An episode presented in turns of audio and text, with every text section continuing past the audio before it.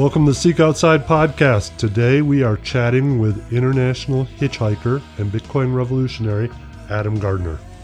Hey, this is Kevin with the Seek Outside Podcast. Today we have guest Adam Gardner.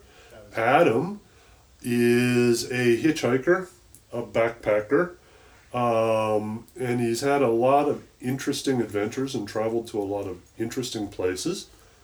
He's a little different than a standard guest because he's not necessarily a gearhead, not necessarily anything like that.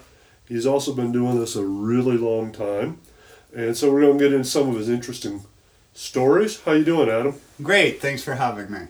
So, um, one thing we're going to change up, how can people find you online, um, Instagram, et cetera?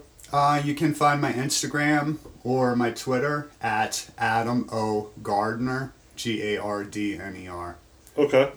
So one of the things, just kind of a, I don't want to say a word of caution, but Adam is not necessarily like one of those Instagram people who is trying to monetize it and get ten million followers or anything like that. At least to my knowledge, it's relatively real content. It's not really sugar-coated a whole lot, and a lot of times there's interesting stories to go with that. Now, how I met Adam, we met several years ago. Yeah, um, about five or six. Yeah, a mutual friend of mine picked you up hitchhiking. Yes. And then you came over, and we just started talking about some of your adventures. Mm-hmm. And, and likewise, yours. Yeah, and exactly. I felt like we had a lot in common. Yeah, exactly. So you've been across the U S countless times. You've been Mexico, Central America, South America, Europe, Morocco, just all these super interesting places. Um, how did you get into, give us a little history of how you got into, hey, I'm just going to hitch and start. Well, I was nineteen and, um, you know, just being a kid, um, confused, scared, you know, not sure what the future held. And, uh, well, long story short, I had a, I had a, an experience on L S D. Um, it seemed to have given me this wonderful sense of being at home in the universe, like mm-hmm. perfectly comfortable, something I've never felt before. Um, and uh, like a blank slate on which to write the rest of my life. And I was trying to figure out what to do with it later that afternoon. I felt like my life had changed, and my friend suggested I hitchhike because we were into, you know, the Grateful Dead and, you know, Jack Kerouac and the Beatniks and, you know, things like that. And uh, it just seemed like a good idea. It rang with me. So uh, we left the next day, me and my friend Mike, and uh, he lasted about six days before he called for a bus from his mom, and uh, I kept going. We hitchhiked down from New Jersey to Florida, and uh, we made it out of New Jersey on the first day to Virginia, and it was going to rain, and somebody suggested a homeless shelter. And so, like, all of this stuff started happening. Like, so I spent my first night in a homeless shelter on a cot. Right. And it did rain. And uh, we had to get up at five because that was part of the stipulation of spending the night there. This was in Lorton, West or Lorton, Virginia. And uh, that's that's how it got started. Next day, we ended up in uh, well, Richmond. In a bad neighborhood, mm-hmm. and uh, people, somebody had drove by and told us to like we were in the wrong neighborhood, and we had already figured that out. And uh, fortunately, we escaped that. And the story just goes for twenty-seven years, one thing after another. Just one thing and after another. Now, your buddy turned around. You kept going. What did you feel like? Say a couple weeks into it, did you just feel this? Like, this is my calling, this is, um, I'm insanely comfortable in this environment, or did you doubt yourself? No, a couple a couple weeks into it, I had made it back to New Jersey. Okay. With a little more money than I started with. And how'd that end up? Um, I honestly couldn't tell you how I ended up with more money than I started with. Um, I can tell you my ride home was all the way, I had one ride all the way to New Jersey from Florida. It was with a New Jersey wild man. He, a truck pulls over, um, leaves big trenches in the dirt. I mean, he like hit the brakes so hard I thought his truck was going to jackknife, and I, I run up to it on the, on ninety-five, Interstate ninety-five. And, uh, you know, he's like, come on in. Going in here, and says New Jersey Wildman right on his mirror visor, right? Okay. So I'm like, all right, I'm going to New Jersey, right? Great ride. And uh, about ten minutes into the, the drive, he goes, you mind if I slip into my birthday suit?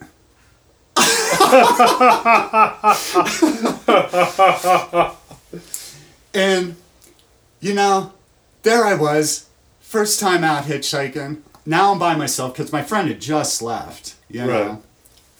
Right. Um, Riding with some naked dude. Well, not yet. I had to give him permission, and I did. But the whole ride, my eyes did not go past a certain point on, and I could see in the corner of my eye, like, he's slipping out of his shorts, you know? And he never came on to me. The whole, the whole ride up, he never came on to me. He put his shorts on for the inspection stations or the truck stops, refueling. Um, and he drove a lot. And I think he drove the whole way pretty much nonstop. I don't remember stopping to sleep. But he kept inviting me to use his bed in the back, which I didn't. And so there I am, middle of the night, I'm falling asleep, and he's got his C B just cranked all the way up, and it kept cracking on and like waking me up. Like, it was very loud. It was, I'll never forget it. And I was very tired, and I didn't want to go to the back because he was naked. And, but then, you know, we got to New Jersey. At one point, we stopped for a meal. He bought me a meal, which was nice. But, yeah, he never came on to me, never creeped me out. Yeah. Like, you know, I think he was just a nudist. And, uh, yeah, that was that. I, li- I lived with my cousin for a while, and he was a truck driver. Uh-huh. Um, and I went out on a couple road trips with him, and he used to, um, in the middle of the night, to keep going, he would turn on punk rock music as loud as he could. Uh-huh. Uh, he would roll down the windows, so it was cold, and yeah. He would drink grapefruit juice, and then he'd get on the C B and start messing with prostitutes. Uh, yeah, you know, and just shit talking. Yeah, just shit talk with prostitutes and stuff like that. So that was kind of... I didn't realize prostitutes were on the C Bs. Yeah, yeah, yeah. They would be advertising oh, okay. for... And he'd be like, well, I have a fifteen-year-old boy here that he might be interested. Mm-hmm. And uh, well, I've gotten a ride over the C B oh, from yeah? one trucker to another. Oh, really? Yeah. Only once. So... How we kind of met this time is I saw on your Instagram you were going through Monument Valley, right? Mm-hmm. And you posted about this kid who ran away from Phoenix. Yeah, um, an Indian. Yeah, an Indian with a skateboard mm-hmm. to go visit, and that you kind of taught him how to hitch, and that you, you know, you mentioned something like, well, you know the cars that are are going to pull over or something to that effect. Yeah, I mean, I mean, we're all running on vibrations to some extent. We we can, uh, you know, spot friend from foe pretty easily, mm-hmm. I think. And the cars, the way they drive, they are speaking. They're They they have a character. Their speed, if they're speeding up, is a, and and they're just minor mo- nuances, you know. If a car is intending to pull over, it will let off the gas. It will maybe drift a little towards you to get a better, like just ever so slightly, not at you, but maybe, you know, the car's you can read the cars, and then you can always read the faces behind the windshield if you can see them. And uh, most of the time, they're afraid. Yeah. They're uncomfortable. They're forced to make a decision. They wonder if you smell really bad, if you're crazy. Yeah. They sometimes they make me feel ugly. By yeah. So I'll try not to look too much, or just wait, you know, until I feel good and right. I'll look up, you know, or, well, I, I don't really know, but I seem to know when I'm going to get a ride, like, before it's actually completely pulled over to the side of the road. Yeah. And, uh, and, and for the people that, you know, they, they're judging me pretty harshly, I don't really want to dance for them. I don't want to give them a show or something to talk to, talk about. I'll see them mouth words like, "You're not getting into my car." Oh, yeah. You know, and, and, and things like that. Like, they'll talk to me, and I would rather just not give them that or receive that back from them. So, um, really, there's a whole slew of courageous and honor, uh, noble people in the world who... They they know, they pull over, and you really don't even have to stick up your thumb. Okay. Just the backpack, being on the side of the road, well, waiting, doing your thing. Especially if you're in some harsh location like Monument Valley. I mean, right. It's not like there's a convenience store every couple miles. And especially if you're walking. I don't, I don't like to hang still, because that, I feel like that's kind of looks lazy, and, you know, I'll never sit on my pack with my thumb out or anything like that. Yeah, yeah. You know, um, and I try not to need a ride. I mean, really, I don't need a ride. You know, when I do it, I want to be just as much there for you as you would want to be for me. You know, um, it's a great pleasure to get in the car of a stranger and get to know them for a little while. Okay. Yeah. Um, I've met the best people that way. Okay. You know, so our, then, our mutual friend is one of them. Yeah, yeah, yeah, exactly. Mm-hmm. And he's had a habit of picking up hitchhikers. Um, yeah, I hope he's had good luck with it, because, you know, not not a lot of them are out there for sport and lifestyle. They're out there because they have to be. Yeah, and you just made an important thing there, that you're out there for sport and lifestyle. Mm. Um, and to to clarify for the audience, um, Adam's pretty into Bitcoin, you know, as a currency. Um, we've talked quite a bit about that. And I wouldn't consider you poor, cash poor. Um, well, I like, certainly started that way. Yes, you certainly started that way, but you invested a lot of money, or you invested quite a bit in Bitcoin early on, and it's done fairly well for you. So you mentioned something like, well, now you can stay in a hotel or buy a nice meal. Yeah, and, and the future looks comfortable. As I'm getting older, I'm forty-seven. Yeah. Um, I've been thinking about this for... a while, right? Since I basically turned forty, right? I've, uh, you know, I guess at a certain age you start thinking about retirement and how things are going to go when you're old and you can't move around as much, you know. And uh, so, you know, I, I I feel good about the future now, whereas before I was uncertain and I was just relying on myself now. I have uh, a little nest egg for my family and for, you know, my comfort right. when things get tough.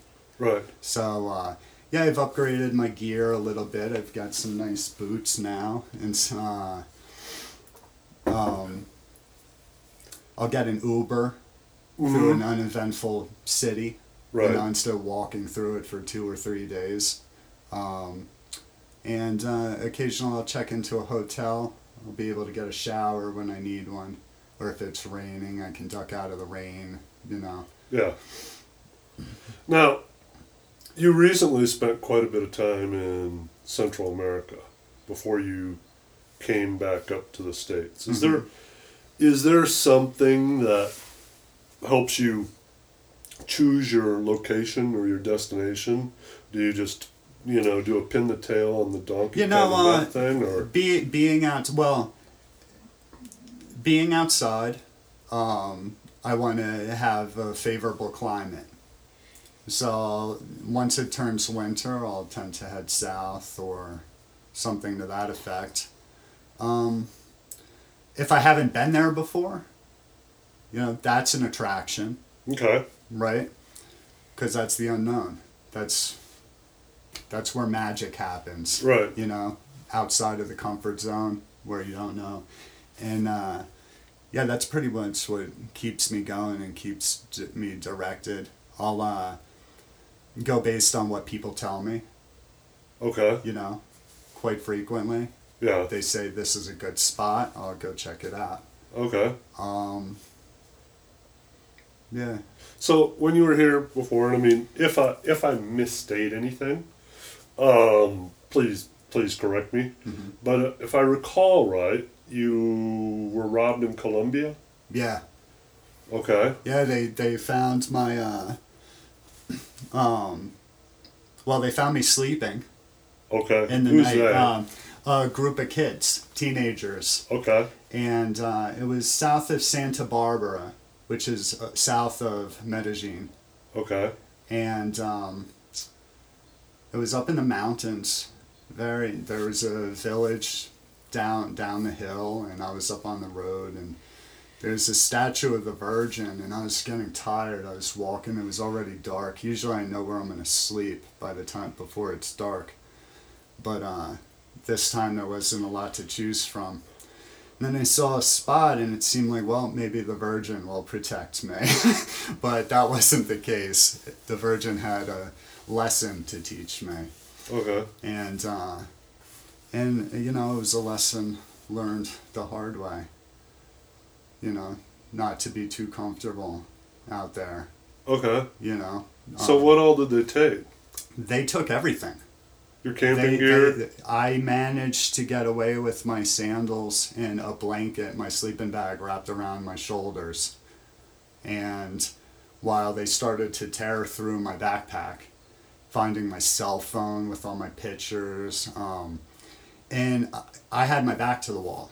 I had to walk past them. It was very humiliating, very humiliating. And um, I asked somebody for help, and they put me in a taxi and sent me to Santa Barbara, where I spoke with the Colombian authorities because they had my passport. They even took the glasses off of my face. I mean, so I couldn't see. That had to be pretty scary. It was horrifying. It was horrifying. I would even say I had P T S D for a period afterwards, which I knew where I had to get back to if I wanted to live a normal life and not be freaked out by groups of kids. Right. You, you know what I mean? So that's what I did. I just forced myself to go sleep on the beach after a couple weeks. You know, I stayed in a hostel in Medellin and, you know, re- reconstituted myself. I got new glasses, uh, a new, you know, little rain jacket, and, uh, Well, how did you get, how did you... Oh, well, long time, well let me go back. Uh, the Colombian authorities brought me back to the scene of the crime, and the kids had left my backpack. They left a pair of jeans. You know, um, they left a few things, but they took all my gear and stuff for the most part. So I still had my backpack and stuff, and uh, my wallet. I had my Visa card. Oh, okay. Yeah, and I found my passport. Okay. They just left it there. And I think That they, was nice of them. Yeah. Well, I think they did that because they don't want the cops going down in the village, because everybody knows who these kids are that robbed me, you know? Okay. Yeah, it's a small world, you know? In fact, I tried to get the cops, hey, let's go get the rest of my stuff, and they were not having it. Okay. We're not going down in that village. So... that's how it went. Did you did you have a phone and stuff then, like a cell phone? Or? Yeah, a lot of good pictures of my uh, trip up. You know, I had uh, yeah, an interesting trip the whole way down. So, so I'm going to ask lost some, all that content. I'm going to ask some stupid questions and sound like a dumb tourist, right? Yeah, right. Um, was there any remnants of Pablo Escobar? Um, yeah. That you ran into down there? Oh, absolutely. Oh, yeah? Like uh-huh. what? The whole place resonates with cartel, civil war, drugs. Um, it resonates with it. Uh, Colombia is the craziest country I've ever been to, next to Mexico, twenty-something years ago. Um, Mexico's changed a lot. I would say Colombia is probably maybe a little... But they're totally different colors of crazy. Okay, you know? Explain. Well, uh... Well, yeah, that's a, that's a hard one to explain. You really need to submerge yourself in it. Um... I feel like the police in Mexico were not your friends. The police in Colombia, they were kids. You they had, were kids? You, you had power over the police in Colombia, but you do not have power over the police in Mexico. Okay. Okay. Um, for example, I, I, I took a, a, one of the best rides I ever had was seven hours. I was picked up somewhere in the north of uh, Colombia and driven down to Medellin and to Antioquia. And he explained all about Colombia and, you know, the fabric of their society and some of the, the history and where we were going and how Medellin is the heart of Colombia. And he was explaining all of this very interesting stuff. And uh, we get to a roadblock with some soldiers. And they're looking at us, telling us to stop. And he says, fucking cops, and hits the gas and blasts right through this stop. And I'm like, and I, I turn around, and I, the cop just turns around and catches the guy coming in the other direction past us and stops him instead and lets us go. And I, I was just really... impressed by that, because I had never seen anything like. If we did that in the United States, there would be a helicopter. Yeah, high speed deploy- chase. Yeah, deployed. All those things, yeah, right. Yeah, and, you, you and just, yeah, exactly. And uh, yeah, so I, I I would say that's like one of the big differences there, as far as. So when you do these trips, like you've also said, you've done Argentina. Uh-huh. Peru, all those. No, not Peru. Oh, no, not Peru. Chile, Paraguay. Okay. Brazil. Okay. Do you just pick a spot and fly into from the United States, or do you hitchhike down there and cross border after border, or... Yeah, well, uh, you know, uh, when when I went to, when I hitchhiked to Colombia, I flew to uh, El Salvador to okay. start, because I had already been to Mexico twice. Okay. And I didn't really want to, I, I felt like I'd be waiting while I'm hitchhiking through the United States, through Mexico. And I don't want to wait, because that's just, I, I'm not really doing what I want to do. I'm waiting to do what I want to do, right. Which is get to somewhere I haven't been before, you know. So uh, I flew down to El Salvador and I started from there. Oh, and really? I picked El Salvador because it just, I totally unknown. You know, I know something. I saw Salvador, the movie, which yeah. was horrifying uh, account of events from the eighties, you know, with our, you know, our uh, affairs down there in Central America. Yeah. And, uh, yeah, so I just started there and went down there, back and forth a few between a few of the countries, and okay. um, yeah, I made a, made some good friends on the way, and uh, yeah, and then up through Guatemala and up through Mexico and back up into the United States. You must have quite the friend network, the worldwide friend network. Uh, that's uh, that's the best part about it. Yeah, yeah, absolutely. So you, you just know, you you can build trails across the world with waypoints of people who appreciate you and are friends of yours. Okay. And yeah, it's nice. So you just you were in Central America for, what, a couple of years recently? It, well, on and off. On and off. I probably spent about three years there. Oh, yeah.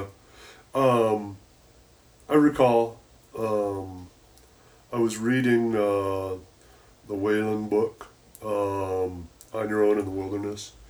Okay. And he talks about how cool the basically backpacking survivability stuff is in South America or in Central America. The tropics are extremely harsh. Really? Yeah. Um, Everything's got a defense mechanism. Everything's dirty. You know, everything's supersized. Are monkeys robbing you? No. I think the Asian monkeys are the ones that rob you. Oh, yeah? Yeah, the monkeys, uh, they they don't cause any kind of problems down in Central America. Okay, so are you doing any anything out in the mountains on your own and stuff in South America or in Central America, or are you primarily staying yeah, I'm in not houses doing, with I'm not, friends? Well, the, the, the park systems in other countries... Uh-huh. Are not like the park systems in the United States, from my experience, the few that I've been to. Okay. Um, you you have an uh, we have an, a special ability to roam, you know, even though we may not be permitted to. There's a lot of space. In the U S, you mean? In the U S. Okay. And uh, Central America is very small. When you go to the the parks, you. You're, you're contained. Okay. More so. At, at the, and this is just my experience, and, and it's not conclusive. You know? Um, there's plenty of forests and, and volcanoes and things that you can climb in Central America, but... People don't spend the energy doing it. They have to walk... Oh, well, I don't know. They they have to walk three hours to the road. As, uh, no. Well, no, no. There's tourism. Is, tourism is robust yeah. down there. Okay. So you've got shuttles, and you've got you know that, and, and I guess that that's what I'm talking about is like the industry, the tourism industry is so robust, it's hard to escape. Okay. Right. Whereas here, it's easy to escape, and you can still see the best things in the world. You can see the most amazing geographical formations ever and not have a tour guide. Yeah. You know what I mean? Yeah. Um, yeah, I would say that's the that's the big difference between here and there. But so in, in short, I spend most of my time on the road in civilization and with friends when I'm down there. Okay. Okay. Yeah, uh, rather than going into the backcountry, because the backcountry is extremely inhospitable. Okay. I mean, if you want to be very uncomfortable and miserable, that's the place to go. Okay. No. The altitudes, you know, you, it'll, you'll cool off yeah. you know, up on the volcanoes and stuff for sure. Yeah. Well, but what about, like, say, Argentina? Uh, how was that? Argentina is the most barren land I've ever crossed. You know, you can cross the desert in the United States and you see things. Like, people bring things out to the road, whether it's a sign or, you know, a little stand or, or something like that. Right. Um, in Mexico, for example, it's even more so. Like, you'll cross the desert and people will set up fruit stands and whatever they have to sell. And, right. Because the market's a little more free here where you have to get a license and, you know, barriers of entry. To, into the market, you have to uh, maybe you don't get as many fruit stands, but you still do see signs of civilization, road work, things like that. It's out there in the desert. Right. In uh, Argentina, I learned very fast, do not walk out into the desert because there's nothing to walk to until you get a ride. Oh, really? You know, so your water will run out. Yeah, and you will die, you know, um, unless you get a ride. And somehow I've always gotten a ride, so. So, so one comment I heard you make, um, sorry, I lost my train of thought on that one. No, it's fine. Um, but one comment I heard you make was basically that uh, things will find you, that the universe kind of takes care of you. Yeah, in, well, in that regard, in, in order like that, that this was the greatest discovery of my life. But I was broke and a kid. Right. Now I'm not broke, and I appreciate my comfort. But when I was a kid and I first started, I didn't have any money, and I was hitchhiking, so I, I couldn't exert my will. And what I kind of learned is that your will goes one way, and the current of life goes another way. Like a dead fish can't swim upstream. Right. Right? But that's a bad analogy, because it's kind of like a dead fish is still dead. You know, but right. what if, what about a fish that just coasted with the water? Where does that water go? It it's goes go to into a bigger an ocean. Fish. It's going to go into a bigger fish's mouth at some point. Right, or or a giant sea with coral reefs and, and everything you want in the universe, you know? Okay. Um, or whatever, and, and that's just kind of like, that's what it was. It was enlightening to not ha- be able to exert my will and buy comfort when I needed it. And it was like the universe would just step in, one thing after another, one moment after another, and just provide beyond my wildest dreams and hopes and expectations. And uh, that's really what kept me going. So is it kind of freeing then? That you're like, you know, it's all going to work out. You don't spend a lot of time worrying about the minutia of little things. You you just say, ah, this is this is going to work out. It it might be hailing on me now, and there's nobody around, but it's going to work out in a couple hours, you know, and it's no, going to look bright. No? Not quite. Um...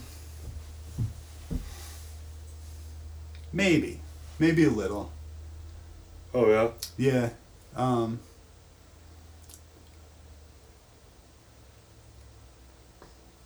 well, I'm not nearly in the same state of mind as I was then.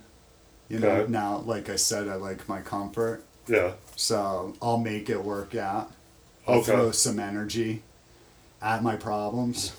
Right? For Call sure. an Uber. Yeah. I'll, I'll absolutely throw in energy, or, you know, put my raincoat on if it starts to hail. Right. You know, predict the weather. Right. You know, things like that. Um, I've always done that. You still have to take care of yourself. Yeah. You still have to exert energy. But I think when I didn't have money, I couldn't exert my energy stupidly, like in a gas station.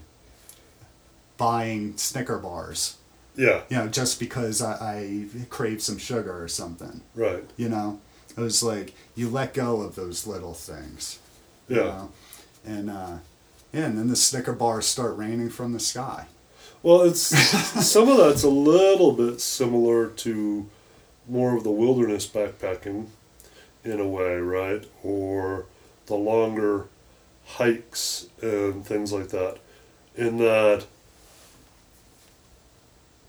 It's hard to control every little variable, right? You can prepare for for the little variables, mm-hmm. but I've gotten frustrated if I've went out with people, just let's just say on a pack rafting trip, yeah. right? And if someone's like, I need to know where we're going to camp every night. Or I got to tie my shoe. You know, and, and it slows the whole group you down. You know, and I just don't know where we're going. I don't know enough about it. It's a, it's... fifty or seventy-five miles of river that I've never been on. Mm-hmm. You know what I mean? I don't I don't know any more than you. I know we're going to stick a boat in the river and we're going to figure it out. Right. Um, as we get going down that. So, yeah, it's it's it's it's kind of a neat neat concept. Yeah, uh, I like it. Yeah. It so keeps your edge. Yeah. yeah. Now, Since since we initially met, you've gotten into doing more wilderness backpacking, mm-hmm. right? So you don't necessarily just hitchhike from... I pretty much I started bef- right as before I met you. Yeah. I had done a big piece of the Colorado Trail, and that was and the Black Canyon. Mm-hmm. And uh, that was really my first forays into the out, the backcountry. Okay. Because I got a water to filter. Yeah. And it just automatically, like, instantly increased my capacity. And I didn't plan a, like an excursion through the backcountry. I just had a water filter and was able to go into it and ended up in it. And right. had the best time. Climbed to Mount Elbert, not knowing it was the tallest peak in Colorado. Much to my chagrin at the time, but the view was spectacular. Mm-hmm. Um, the run down out of the storm was horrifying. Oh yeah, that's and how I got into trail running, was running from storms above tim- timberline. Yeah, but no, I love the way I feel very small when I climb onto the top of the mountain. Oh, you do. Very it, far away. It really puts you in, uh, it really kind of puts things into perspective, just mm-hmm. how small we are as a part of this. There's other landscapes too, like um, the Arctic landscape. When I did a trip in the Arctic, I think it was twenty fifteen or twenty sixteen, it was, oh, yeah. it was really something that... How'd you get there? How did I, I flew, oh. I, I didn't hitchhike, right. I flew and then drove, and then rode, we got, I flew into Fairbanks, and we drove about twelve hours north of Fairbanks. Wow. And, uh... Did you have uh, snowmobiles or anything like that? No, I mean, okay. it w- it wasn't snowy. Oh. Um, it was in August, it was oh, still okay. twenty-four hours of daylight, um, and then we put boats in the river, you know, and came out a week later, kind of somewhere else, and and the boats in the river are a little more like, well, I'm not a big I'm not a big boater, I'm not an expert pack rafter, any of that. They are a little more like the whole universe thing. You you control things a little less um, in the river because you don't necessarily control the flow of the water. Right. You know, um, where if you're walking, you exert more control on mm-hmm. uh, the specifics. Where you stop, how you stop. Yeah, exactly. On your pace, your timing, all of those things, yeah. you know. So, how long do you plan on keeping doing this? Uh, until my legs work. Until my legs stop working. Okay. I mean, things happen.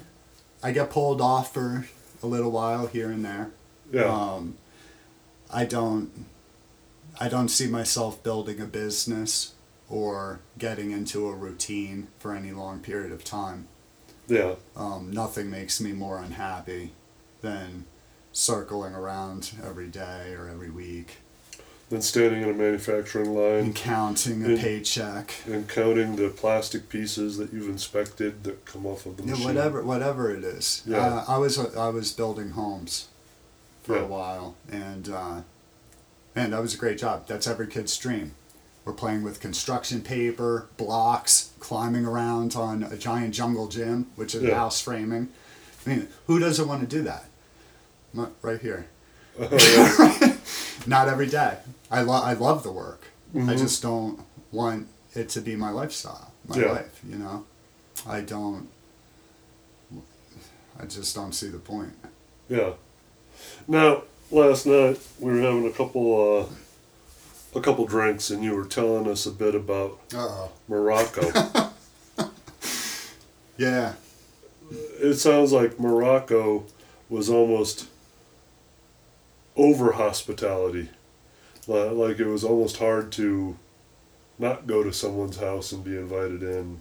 Yeah, I mean, I, I figured out real fast: do not accept hospitality until the end of the day, or I won't get anywhere. And it, it was true. Uh, all day long, people would pull over, invite me to their home, and not just for like coffee or something, but to stay and be a guest and, and learn and ex- share with them. And uh, man, it was like really eye-opening because, you know, I'd never quite seen anything like that, you know, um, in Europe. In Mexico. Yeah. That, like, I've received hospitality all around the world, but not where they would pull over at the same time and lovingly fight with each other over who gets the privilege of having me in their car, you know, which is what happened when I was there. That's a definite change from the United States on hitchhikers. Yeah. yeah. So, um, there was another really nice area, and uh, my my friends from uh,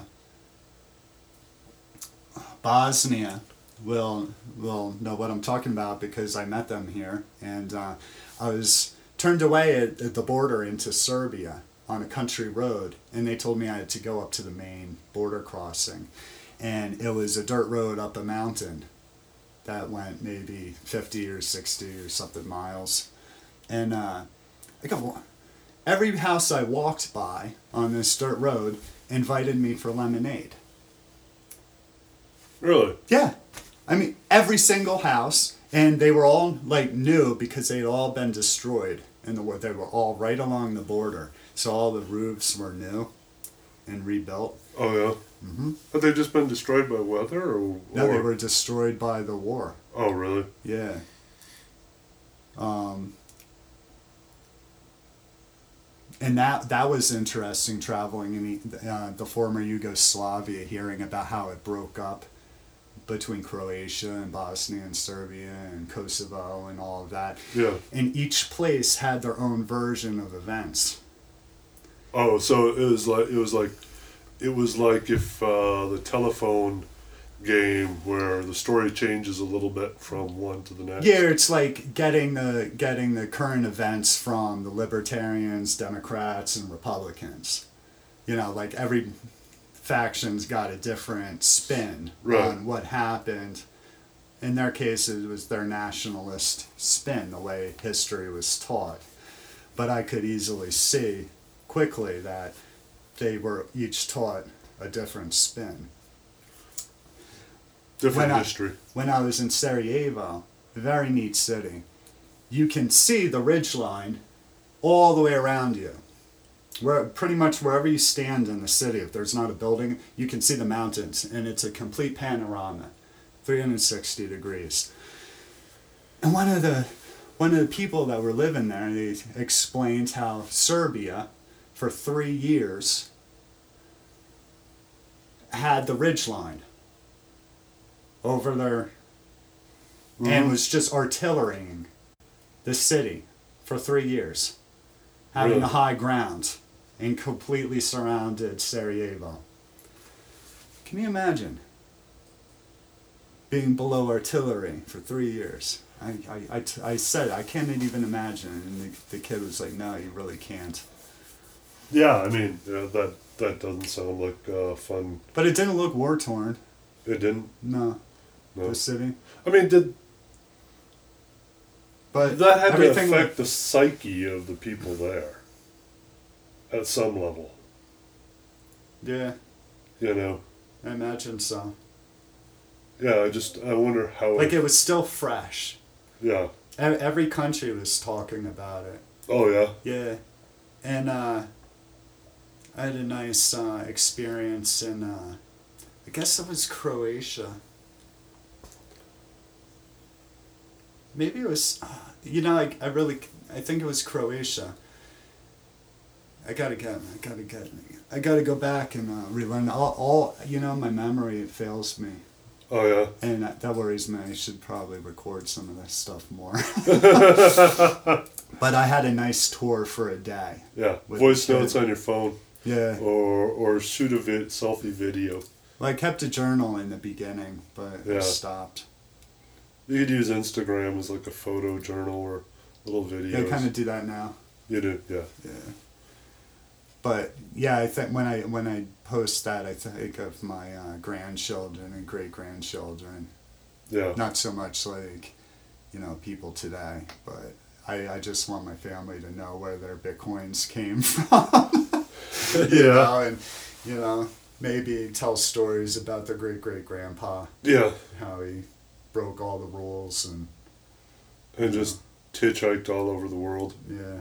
You know, we we have a, we have a employee um, that he was in the Israeli army, he hitchhiked all over Russia, and all sorts of stuff. He's a super interesting guy as well, right? Mm. Just just the stories of all that stuff. So now on this trip, I know you've went through.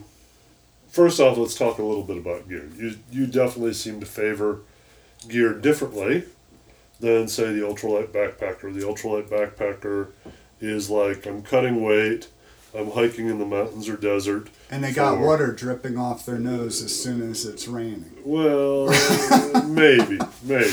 Yeah. You know, what, what, you can have some pretty long water hauls mm-hmm. in some of those sections. I think on the P C T, there's a spot that it's around thirty miles. Uh, on the C D T, um, down by Mexico, I had a spot that was twenty plus miles without water. Huh. Um, so, and... literally, I didn't want to carry that much water, so I was like, I'm making the twenty-one miles right. today to the next water source, whether, oh, yeah.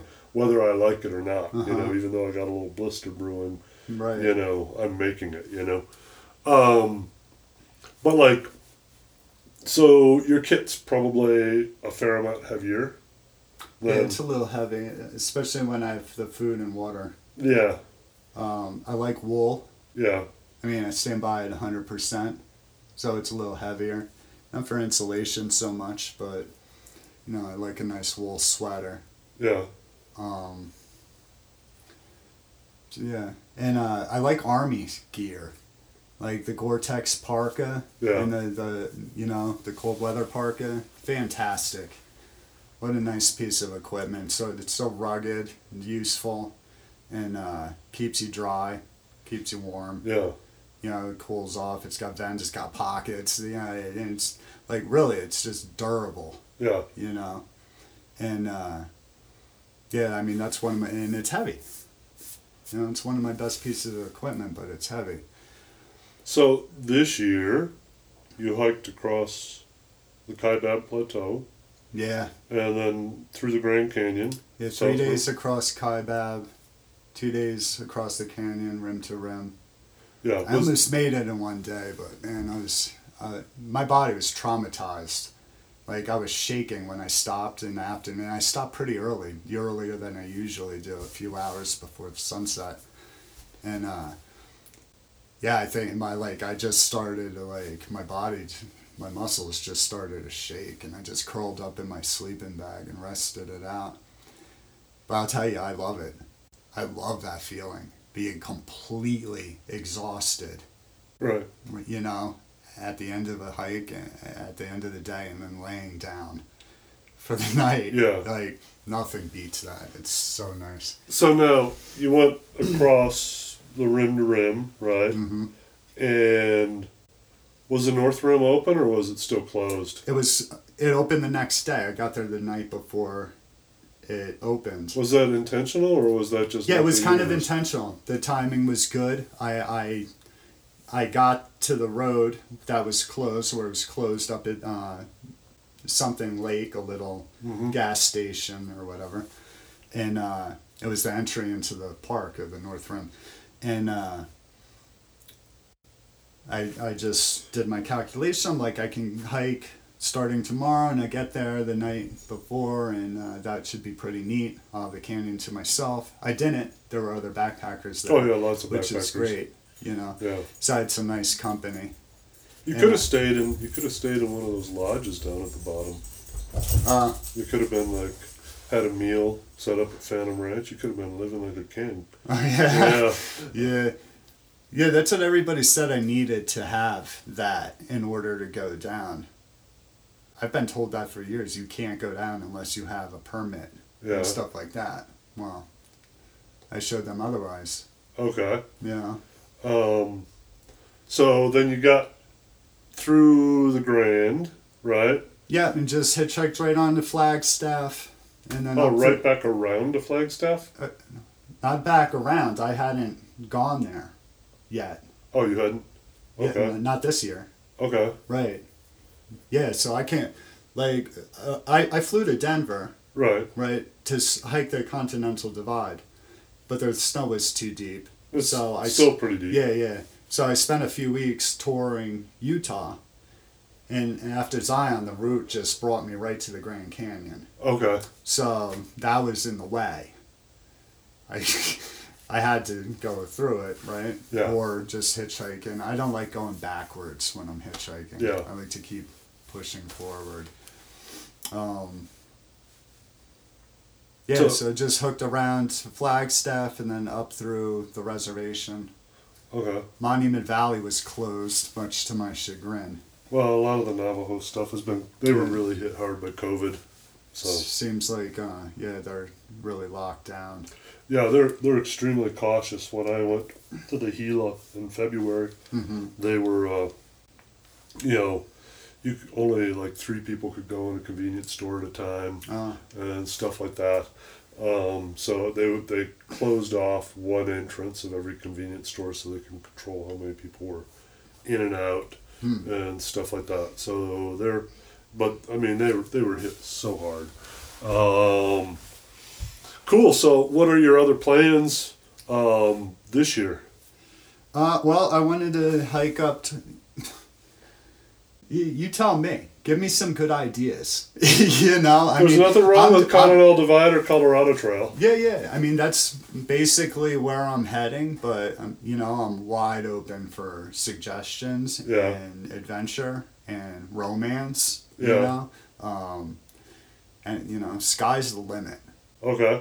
You know, I just uh, want to have the best possible life and set the best possible example. Yeah, now I think there's probably too much snow, mostly, on the Continental Divide Colorado Trail. Mm. So I might um, need to find something else to do for well, a few weeks. No, I think if you go to the Denver end, yeah, yeah, that starts lower. Uh-huh. Um, I think you can get a few weeks. Oh, going north?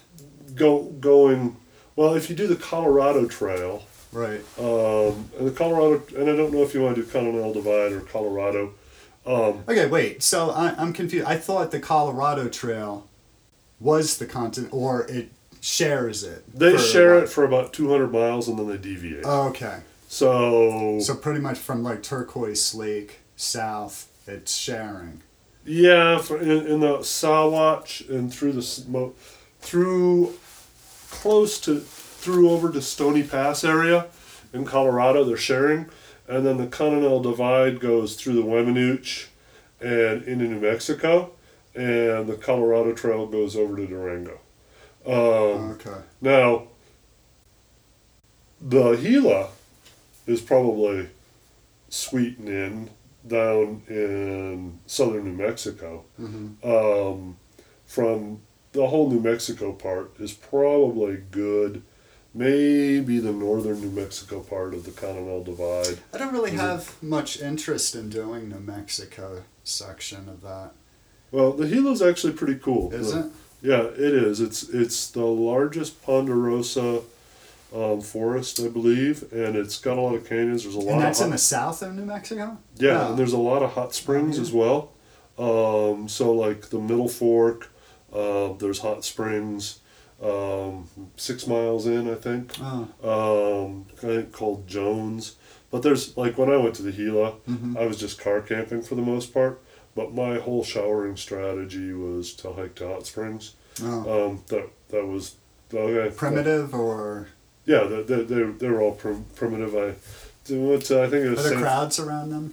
Yeah, I've never been to a hot well, spring. Well, I'm sure there's going to be. Um, a fair amount of crowds going through there because it is through hiker season. Right. And it's a good it's a good area for hiking in at this time of year. There's no snow and it's probably in the eighties and fifties and uh. stuff like that.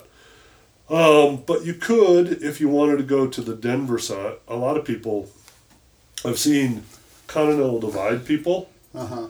They usually oftentimes if they get to Colorado and it's snowy, they'll hitchhike up to Wyoming oh. uh, and do Wyoming section, mm-hmm. and then they'll come back to Colorado after it melts a little bit. Seems like a lot of friction.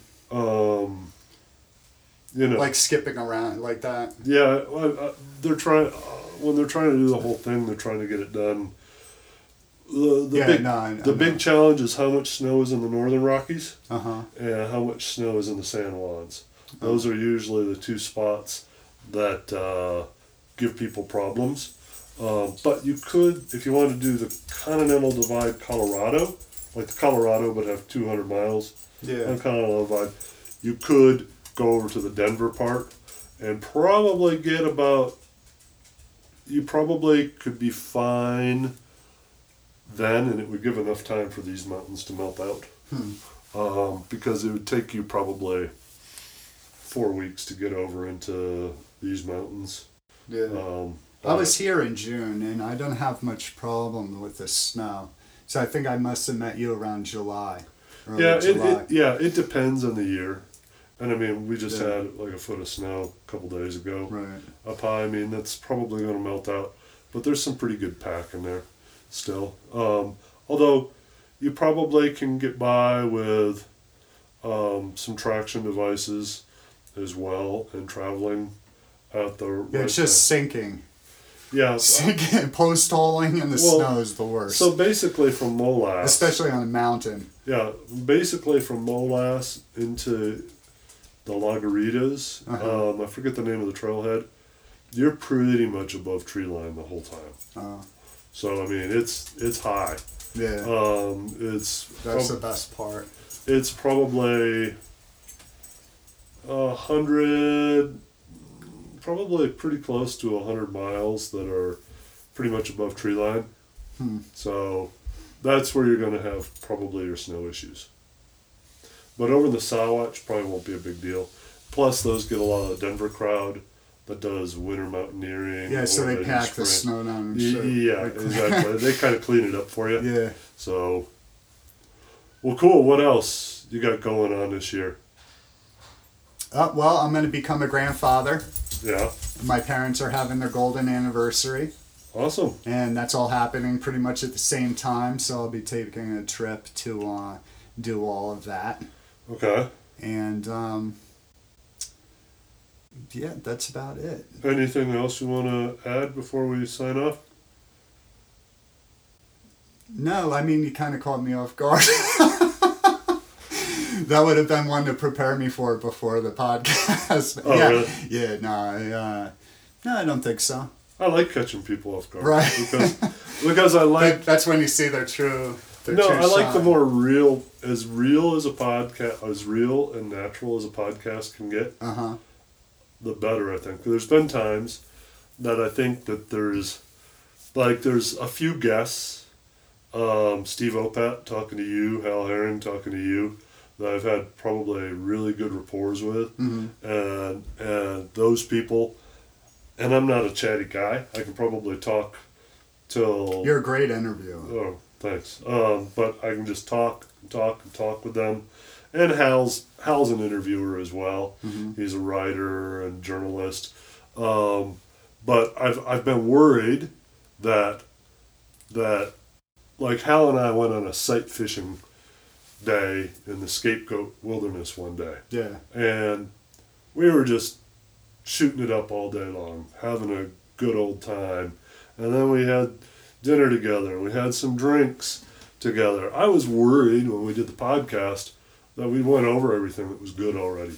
But Hal, like Hal, like interviews like Yvon Chouinard from Patagonia, uh, you know, the guy who founded Patagonia, he interviews a lot of people. Mm-hmm. So he keeps it interesting.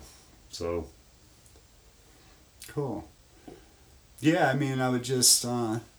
Maybe say, uh, give hitchhiking a try, you know, if you're looking for something different in life, yeah. um, whatever your age, you know, um, yeah, it might, might be something. Or maybe pick up a hitchhiker. Or maybe, yeah. They might have a real but, interesting but don't, story. Don't feel sorry for me if you see me, because that's not what it's about. I don't need the ride, you know. Yeah, yeah. Right, but but you can get like, you can definitely find some. We're building something together. Yeah. Okay. Yeah. Well, awesome. Thank you for coming on. Cool. Thanks.